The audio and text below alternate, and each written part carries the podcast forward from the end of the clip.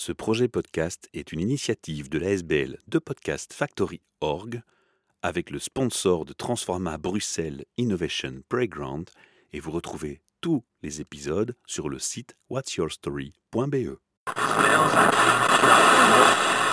You're listening to the Podcast Factory. Bienvenue pour un nouvel épisode à Cher Meetup. Je ne vais pas vous faire trop de suspense, mais je retrouve une personne que j'ai l'habitude d'avoir à mon micro maintenant et que j'ai toujours joie à retrouver. Mais je vais l'introduire d'une autre façon cette fois, parce que je crois que c'est mérité. En général, cette personne, elle innove. Et elle a été une première à innover quelque chose où beaucoup de monde ne la suivait pas. Et puis les événements et la pandémie nous ont montré qu'elle était en plein dans la vérité. Et là, aujourd'hui, elle va vous parler d'un autre sujet où elle est encore une fois en avance sur son temps, je pense, et un peu visionnaire. Viviane. Bonjour Michel. Viviane Cox, c'est une belle introduction, je pense. hein. Merci beaucoup. et sincère.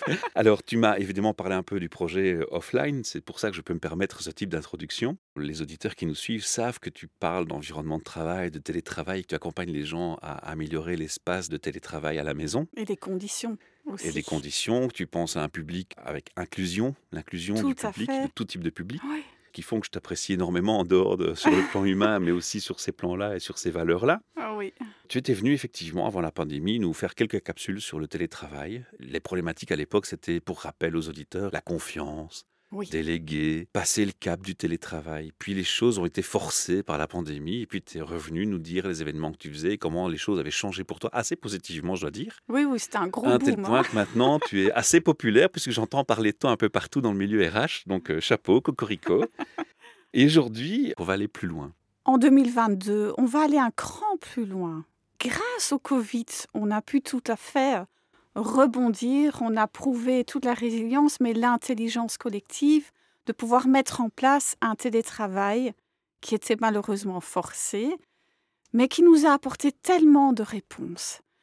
Pour essayer de réfléchir aussi, bah tiens, est-ce qu'on n'irait pas en digital 100%, le fameux full remote? Tu avances d'un cran et tu dis, et si on passait au full digital? Donc l'entreprise qui va recruter quelqu'un qui va lui dire, ton lieu de travail, c'est chez toi, c'est ta maison. Oui, Ça pose des challenges et des questionnements, ça quand même, Ah, c'est clair. Et c'est pour ça qu'il faut qu'on prépare le terrain. On n'a pas eu le temps pour beaucoup d'entreprises d'être préparées pour le Covid. Et donc, il y avait beaucoup d'entreprises qui n'avaient pas de plan B pour le télétravail. Aujourd'hui, moi, j'invite les entreprises à avoir un plan C. Oui, mais je vais faire l'avocat du diable. hein. Il y a des entreprises qui vont te dire, oui, mais tu sais, le Covid, on va en sortir, ça va pas durer éternellement, la médecine évolue, on va finir par voir le bout du tunnel de cette horreur. Alors, heureusement que ce Covid n'est que passager. Et le télétravail forcé, beaucoup d'inconfort était lié à ce confinement. Et je peux tout à fait comprendre qu'on a envie de retrouvailles au bureau. Et moi, je suis la première aussi. Même si je fais la promo du télétravail, j'ai besoin de sortir, de voir du monde. Je travaille parfois dans un espace de coworking, je vais parfois dans un hôtel. Je sors aussi de chez moi. Je t'interromps, Viviane, mais de toute façon, même si le Covid passe, les scientifiques nous ont alertés que par nos comportements et notre façon de détruire l'environnement et notre proximité avec la nature, d'autres virus vont se multiplier et apparaître. Je crois que c'est pas parce que la crise va s'arrêter qu'on va pas aller vers autre chose. Il y aura d'autres pire ou- Voilà. crises. Donc, il faut quand même penser à un plan C. Oui, Tu réponds quoi aux entreprises qui vont te dire oui, mais le Covid c'est passager, on va vite revenir au bureau. je dirais, réjouissons-nous de nous retrouver et de réfléchir comment on va dessiner le futur. Et c'est bien triste que parfois on lit des articles sur le bureau est mort, le télétravail est mort. Non, ce sont en fait, on est en train de raviver notre flamme intérieure de ce qu'on veut chacun. On est plus sur de l'individuel que du collectif. Et quand j'entends qu'il y a des entreprises post-Covid qui vont encore décider du rythme de télétravail pour toute une collectivité, c'est dommage. En même temps, j'ai aussi des entreprises qui vont proposer, on va dire, jusqu'à 3-4 jours.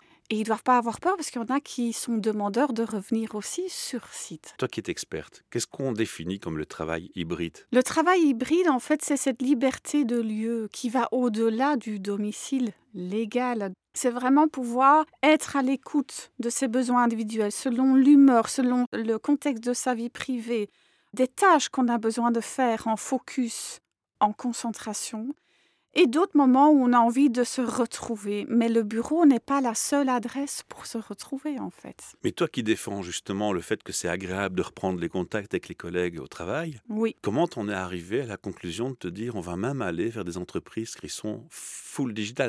D'abord, elle va avoir deux problématiques, l'entreprise.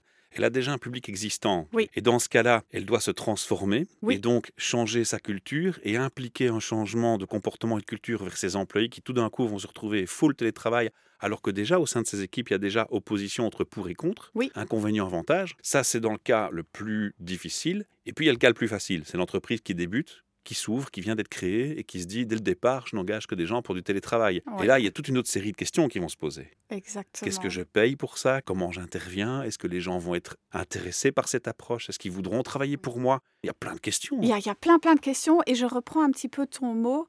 Tout d'un coup. En fait, le tout d'un coup, il est lié au Covid et je souhaite aux entreprises qui ne soient pas surpris par une autre crise et qu'au moins ils aient dans leur tiroir un plan C au cas où ils voudraient transiter. Parce que c'est aujourd'hui qu'il faut commencer à malayer encore beaucoup plus les process de collaboration et pas à nouveau d'attendre et de sonder effectivement quels sont les profils qui ont envie d'évoluer vers le digital et comment est-ce qu'on va recruter des futurs profils qui vont répondre d'autant plus à des critères pour travailler à distance. Et puis, il faut inclure ça dans la société et se dire que la culture doit changer pour s'orienter vers ça. C'est quand même pas un, un moindre challenge. Non. Et alors, il y a un point sur lequel je vais t'interpeller en particulier.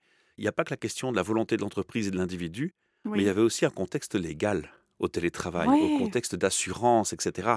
Alors, on a évolué sur ce plan déjà. Oui, oui, oui. Mais si on va dans le sens d'une entreprise full digital, Ouais. est-ce qu'on ne va pas déjà là avoir un premier frein? C'est pas un frein, ce sont des réflexions qu'il faut mettre en place aujourd'hui, comme comment est-ce qu'on va gérer le droit à la déconnexion? Parce que le maintien du bien-être et burn-out en 100% digital sera vraiment une alerte en fait à garder. Il y a aussi les indemnités, ça va changer ça aussi. Donc les gains qu'on fait sur les open space, on va quand même les réinjecter dans d'autres postes aussi. Alors, il y a deux écoles là aussi, il y a des entreprises qui jouent le jeu, qui donnent une indemnité à leurs employés pour le télétravail. Il y en a qui ignorent complètement cette partie, qui le font. Voilà, donc on est un petit peu dans ça. Ce matin, j'ai lu encore un article qu'il y a encore beaucoup d'entreprises qui s'estiment être dans un télétravail forcé pour ne pas encore adapter les indemnités. Donc voilà, on est encore en phase de transition aussi sur ça. Il y a encore d'autres points au niveau du juridique, ce sont les assurances, c'est les lieux de travail aller à distance. C'est plus que le domicile légal. Et il y aura, Michel, aussi maintenant cette opportunité de télétravailler dans un autre pays parce qu'on a la famille qui habite aller à l'étranger et qu'on peut peut-être aller visiter cette famille-là hors période scolaire parce que le vol sera moins cher et on peut continuer à travailler parce que je suis dans un espace calme avec un bon Wi-Fi. C'est ça le futur aussi. Dans tout ce que tu amènes, souvent au micro, il y a plein de bonnes idées, bonnes initiatives, mais il y a aussi toujours un côté pervers à chaque chose. Il faut songer aux réalités qui se présentent, et puis j'entends des feedbacks. Moi, récemment, j'ai entendu une personne à qui je disais bah, c'est chouette le droit à la déconnexion, ça a quand même ses côtés positifs, qui m'a répondu oui, mais attends, sois pas naïf. S'ils mettent un cadre légal pour une loi à la déconnexion, ça voudra dire aussi qu'il y aura un cadre légal au fait que tu es censé répondre, même quand tu es chez toi et que tu es en dehors du boulot, dans certains cadres. Et donc, tu auras aussi Mais ça, ça fait partie devoirs- du stade aujourd'hui en Voilà. travail hybride, c'est de mettre en place vraiment une charte de collaboration où on met en place qu'est-ce qu'on décide pour rester joignable l'un pour l'autre, dans quelles conditions, avec quel outil on va le faire. C'est aujourd'hui qu'il faut le clarifier pour que Oui, quand pour pas on qu'on cherche la faute à la personne, t'étais pas joignable, t'es en faute, je te vire. Oui. Je prends l'extrême, hein, Oui, j'exagère. oui, ce serait des abus de pouvoir euh, horribles parce qu'alors on n'est pas du tout orienté sur le résultat en fait. Et ni sur l'humain d'ailleurs. Non. Alors on va revenir à notre sujet. Ouais. L'idée de se dire full digital, c'est venu comment? Pourquoi tu penses qu'on va aller vers ça? Bah, je pense qu'il y a une sorte de tabou de réfléchir à ça pour les employeurs et certains employeurs vont être tout à fait dans l'autre côté qui vont même publiquement être très à l'aise pour dire on fait des économies parce qu'on va enlever les open space. Et j'ose espérer qu'il y a le juste milieu en disant oui, on va faire des économies parce qu'on veut mieux investir dans nos employés. Quoi. Ce seront des packages salariels beaucoup plus attractifs. Ce sera, on va dire, des avantages qui seront autant bien pour le télétravailleur que leur famille. Donc, on va dire des entreprises qui sont orientées aussi sur les familles. C'est une belle façon de garder des talents, ça. Et oui, bien sûr, bien sûr. Et moi, j'y vois une autre opportunité aussi. Et je vais penser à mes amis de chez Transforma, ici où nous sommes aujourd'hui, oui. et où on a notre studio et notre siège social ici. Imagine les entreprises qui se disent Ouais, mais c'est bien d'être full digital, mais il faudrait quand même de temps en temps un endroit pour se réunir. on va en Ben, les espaces de téléworking, ça va être génial parce que les entreprises pourraient se dire on prend un bureau avec une salle de réunion en coworking à l'année quand on a besoin de se réunir. Ce sont mes alliés, les espaces de coworking. Mais oui, voilà, c'est ça, c'est- ce sont des Et alliés c'est en fait. quelque chose dont on a déjà parlé. J'ai été justement testée un nouvel espace de coworking. J'ai été reçue par euh, la commerciale. On m'a demandé à la fin de la visite ce que je faisais et on m'a simplement dit Ah, mais le télétravail, c'est mort. Alors que moi-même, je veux devenir futur membre d'un espace de coworking, je me dis On est encore dans ce discours où il faut faire un choix entre bureau, télétravail alors que tout est complémentaire. Moi, j'adore le télétravail, mais j'ai besoin de socialiser. Et si on propose un modèle d'organisation 100% online, ça ne nous empêche pas de nous rencontrer de manière formelle. Informelle. Et je peux vous dire, les entreprises qui investissent dans du full remote, ils investissent dans l'humain, c'est-à-dire ils font des bootcamps. Ça, ça allait être ma question qui allait suivre. Est-ce qu'il y a déjà des entreprises qui sont en full remote ou qui se dirigent dans cette voie? Parce que j'imagine que l'idée, elle est née dans ta tête, mais que tu as dû aussi entendre des pistes, non? On sait que la culture belge est un peu plus prudente, mais bien sûr que, bah, il faut quand même dire, ce sont les États-Unis, c'est la Scandinavie, ce sont les Pays-Bas, c'est le Canada, c'est l'Australie. Tous ces pays sont inspirants et sont très confiants en fait dans ce concept de full remote. Il y a déjà des modèles qui bien existent. réfléchi, oui, tout à fait. Mais par contre, oui, il faut vraiment adapter une culture très très forte. Et tous les futurs profils que l'on recrute doivent vraiment matcher avec cette culture-là, quoi. Mais moi, ce que j'aimerais bien, c'est qu'on n'arrive pas dans un scénario de nouveau scénario surprise forcé par les choses. Non, C'est que cette fois, ça. on prépare un peu, comme tu dis, que ce soit un plan C, vraiment réfléchi, vraiment pensé, et ça commencerait par interpeller les politiques pour préparer les lois. Oui. Ensuite, par une sensibilisation des citoyens, c'est ce qu'on va faire aujourd'hui avec ce Mhm. podcast, un peu dire aux gens, hé les gars, et si on pensait à songer au plan C et de dire... Osons euh. Le full digital, seriez-vous pour, seriez-vous contre? On peut d'ailleurs commenter ce podcast et dire Ouais, je suis pour, je suis contre, et quels seraient les inconvénients, quelles seraient mes questions oui. Si c'est je une suis pour le full très télétravail? chouette idée, effectivement. Moi, je dirais, voilà, j'aime être visionnaire et j'aime anticiper les choses. Parce que j'ai tellement entendu et vu des inconforts dans les entreprises, c'est pas quelque chose de nécessaire. C'est la culture de l'anticipation. On l'a bien prouvé pendant le Covid qu'il n'était pas présent, en fait. Et on se laisse surprendre. Et la culture d'anticipation, elle rejoint aussi la culture de prévention, aussi de crise, de prévention de stress et de burn-out. Et on attend toujours que ça fasse mal pour faire bouger les plaques. Il y a des gens qui me disent au sein du monde RH que le type et le mode de travail va changer aussi contractuellement, qu'on va se retrouver avec des modèles Uber du contrat d'employé. Et je me dis, tiens, est-ce qu'il y a un lien qui va se faire entre ce type de contrat et le full digital? Et je me dis que quand tu remets ces deux idées visionnaires ensemble, tu vois très bien vers quel avenir on peut aller aussi. On peut aller vers un avenir de shopping où c'est effectivement facilité par le côté full digital. Donc l'entreprise, elle a un avantage certain. Maintenant, pour le travailleur, aussi quelque part. C'est pas forcément un inconvénient. Il faut que les deux, l'employeur et l'employé, soient très critiques sur l'éthique. On va interpeller les valeurs. Ah oui, oui, oui. Donc là, en fait, tout ce qu'on a mis en place en tant qu'employeur au niveau éthique aujourd'hui, eh ben, il va falloir continuer à développer ça dans la manière de recruter, de maintenir les talents, de proposer des contrats qui sont viables, qui peuvent être stables selon les besoins. Et tu mets le doigt dessus, on va finalement inciter par ce mode de travail très autonome à l'esprit entrepreneur. Et ça va être la piste de décollage pour collaborer beaucoup plus avec des salariés, mais aussi des freelances. Et c'est l'injection de ces freelances dans ces modes de collaboration qui va inciter encore plus de collaborer de manière adulte. On va surtout agir sur la motivation des employés. Parce que la Ouais. motivation, c'est pas forcément mettre la carotte avec le bâton, tu auras ta prime à la fin de l'année. Non. Ça, c'est pas une vraie motivation. La vraie motivation, c'est de se dire, moi, j'ai envie de m'impliquer dans ma fonction. Ouais. Il y a des gens qui veulent retourner au bureau. Pourquoi? Parce que c'était confortable. Parce qu'en fait, leurs habitudes, c'était de montrer au patron qu'ils bossaient par le présentiel. J'ai fait mes heures, j'ai fait mes 8 heures. Oui, Ça, c'est fini. c'est clair. On va se baser sur ce qui était délivré concrètement comme travail. Oui. Ce qui est tellement intéressant dans la matière que je fais, c'est que le télétravail n'est qu'un effet miroir sur tout ce qui fonctionnait bien et moins bien. en entreprise. Voilà. Le rôle du manager, ce sera de sonder régulièrement la motivation des équipes pour être sûr que chacun trouve encore son sens. Et confronté au mesurable, mesurable de ce qui était produit, de ce qui était délivré. C'est le sûr. délivrable en fait qu'on va surtout important, regarder. c'est que chacun y retrouve d'abord son sens. Et ça a été très confrontant pour certains télétravailleurs pendant ce Covid. C'est qu'il y a eu des moments d'introspection forcée et qui se sont rendus compte, bah, finalement, est-ce que j'aime bien mon métier? Parce que en dehors de toute cette convivialité avec mes collègues aller au bureau, quand je suis tout seul en télétravail, je trouve ça moins sympa. Et donc du coup, ce sont des opportunités de revisiter aussi son plan de carrière. Le sens au travail, Le sa vision de son travail. sa façon de le percevoir, de le prendre en main. de le prendre en main et que bien sûr que le rôle de l'employeur sera de l'accompagner et d'oser rentrer dans le questionnement. Le gars qui fait que du présentiel pour montrer qu'il bosse, qui va se retrouver avec du délivrable à fournir et qui va se dire Bah zut, en fait, en concret, en dehors de mes temps de machine à café avec mes collègues, je n'arrive à délivrer que pour 3 heures de travail sur 8 heures. C'est un problème. Je dirais que c'est du vintage au travail. Je te provoque sur ça parce que ça pose une autre question quand même. Ah oui, On est tous d'accord dans une entreprise, surtout les grosses boîtes, que dans les 8 heures de travail, c'est pas 8 heures non-stop, la tête penchée sur le bureau.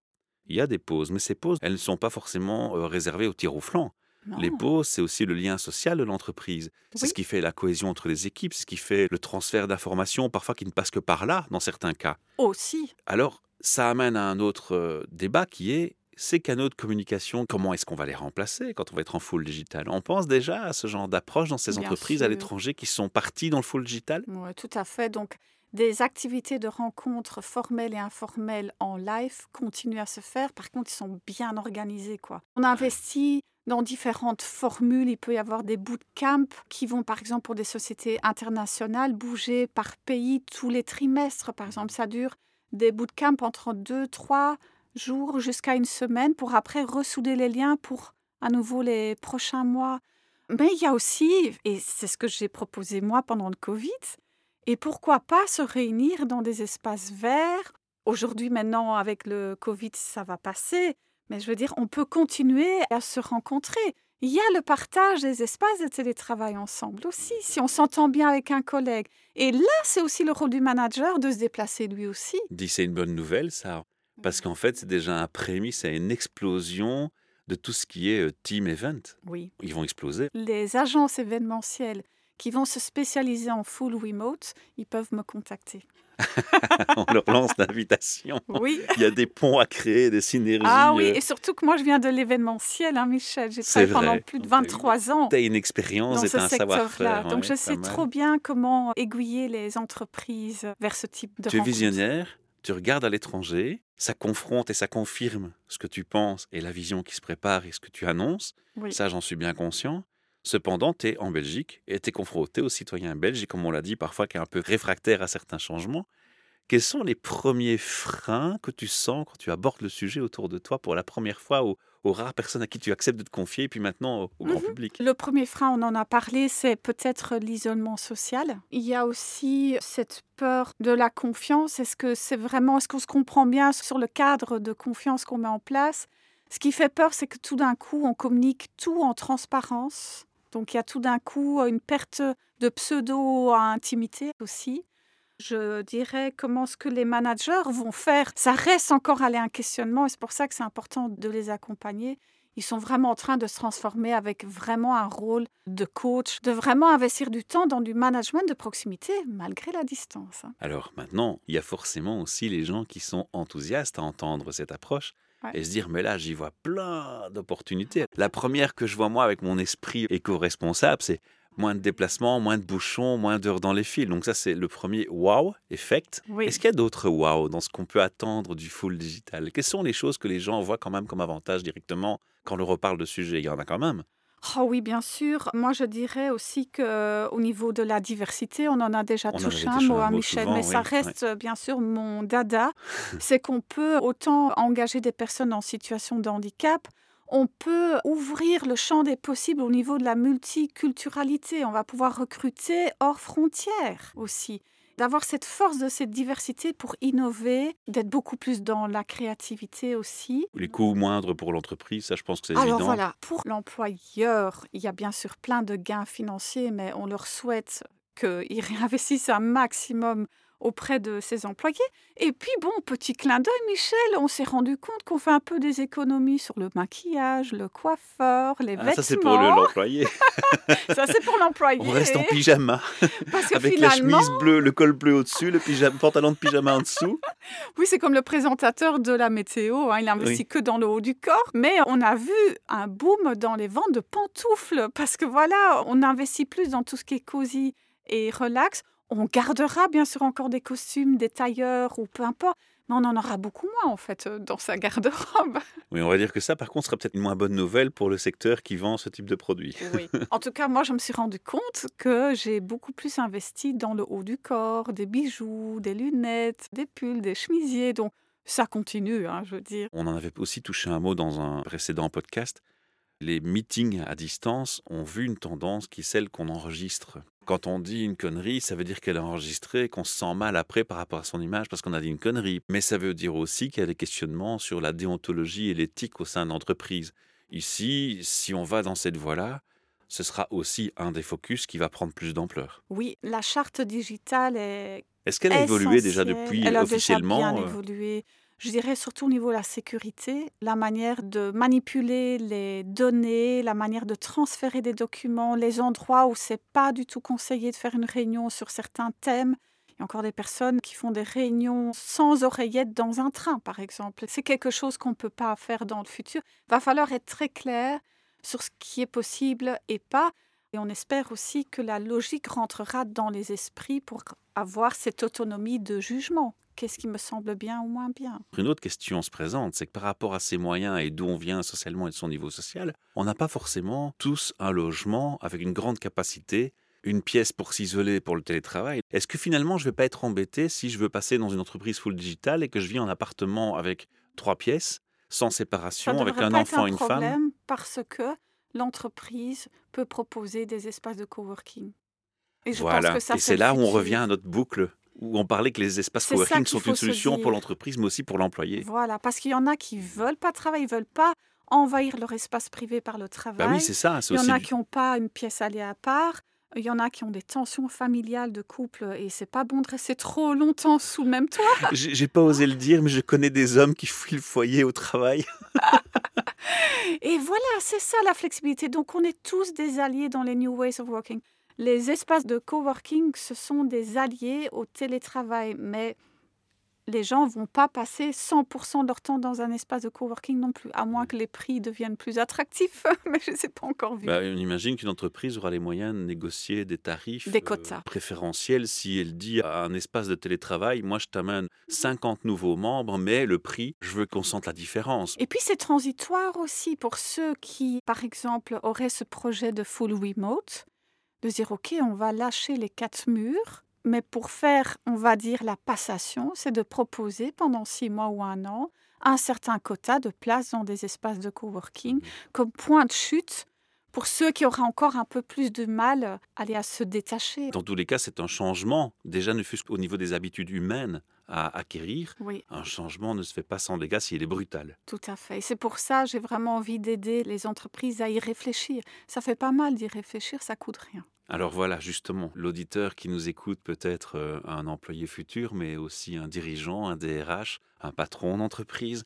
Et des entreprises sont certainement en train de penser leur business dans le sens full digital. Ils peuvent déjà te contacter par rapport à des questionnements qu'ils auraient sur ce sujet. Comment est-ce qu'on te contacte? On va faire un petit rappel de ça. Tu as un site internet. Oui, nestyourdesk.be ou bien par viviane at nestyourdesk.be ou bien 0485 801 633. Tu nous as préparé une série de podcasts par chapitre sur plusieurs aspects de cette approche. Oui. Et sur plusieurs problématiques ou solutions que tu pourras proposer. Exact. Et donc voilà, on donne rendez-vous à nos auditeurs Oui. pour suivre les capsules prochaines qui vont apparaître avec ton nom. Oui. Euh, ce serait important de s'y inscrire et de s'abonner au podcast et de les écouter parce qu'on pourra évidemment t'interpeller sur les sujets que tu proposeras et dont tu parleras. En tout cas, je me réjouis, Michel, hein, de ce Moi aussi, programme. parce qu'on a une occasion de se revoir encore plus souvent. Et moi, j'aimerais aussi demander aux auditeurs une chose que je demande parfois, mais ici, je vais vraiment insister. J'aimerais vraiment vous demander, si vous avez écouté ce podcast, de prendre ne fût-ce qu'une minute, de faire un commentaire et de nous donner un avis sur ce que vous pensez de cette vision du futur du travail. Quelle serait votre perception à vous? Je dirais même, on- mettra avec le poste du podcast un sondage. On vous demandera quelle est votre position par rapport à cette vision que je viens à? Seriez-vous partant pour un full digital experience avec une entreprise? Seriez-vous mitigé? Seriez-vous défavorable? Si vous nous donnez votre opinion, et la petite gentillesse de faire un petit commentaire et nous dire pourquoi. Oui. Si vous avez envie de venir partager votre passion à notre micro, de parler de thèmes RH comme Viviane aime le faire avec moi, une simple adresse guest at thepodcastfactory.org, lui on fixe un rendez-vous. Vous venez à mon micro, on papote, c'est sympa. C'est détendu, c'est improvisé, on ne prépare pas, on ne Oui. prépare pas des textes à lire, et c'est euh, surtout naturel et c'est agréable. Ouais, Voilà. tout à fait. Et si vous avez aimé ce projet, ce podcast, et que vous avez envie de nous soutenir, si vous avez envie de soutenir Viviane, je rappelle, commentez, likez, partagez ce podcast. N'hésitez pas. À très bientôt. À très bientôt, Michel. You're listening to the Podcast Factory. Ce projet podcast est une initiative de l'ASBL de Podcast Factory Org avec le sponsor de Transforma Bruxelles Innovation Playground et vous retrouvez tous les épisodes sur le site whatsyourstory.be.